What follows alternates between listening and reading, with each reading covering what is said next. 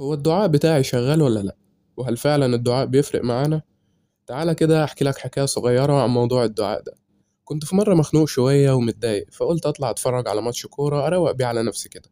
ومن حسن حظي في اليوم ده كان في ماتش كلاسيكو. المهم بدون دخول في تفاصيل عشان أنا لغاي أوي. رحت لوحدي وكنت حزين إني هتفرج على الماتش ده لوحدي. المهم لما وصلت لقيت أول ترابيزة هي اللي فاضية، اللي جنب الشاشة بالظبط، وباقي القهوة مليانة جدا. حاجة غريبة قوي إن المكان ده هو اللي فاضي، بس حقيقي اندهشت جدا. وبعدين قعدت كده وقلت يا رب هو أنا هفضل لوحدي كده؟ ولسه أصلا ما كملتش الجملة قمت لقيت 2 من أعز أصدقائي داخلين عليا مرة واحدة، وقعدوا جنبي وشفنا الماتش سوا وانبسطنا وضحكنا وهزرنا كتير. أنا عارف إن الموضوع ده ممكن يكون بالنسبة لكم تافه شوية أو موضوع مش مجدي للاهتمام، بس حقيقي لو تأملنا فيه هنعرف إن قد إيه الدعاء بيفرق معانا في يومنا، حتى لو كانت حاجة تافهة بالمناسبة. وبالمناسبة مفيش حاجة تافهة طالما الحاجة دي هتفرحك وتفرق معاك.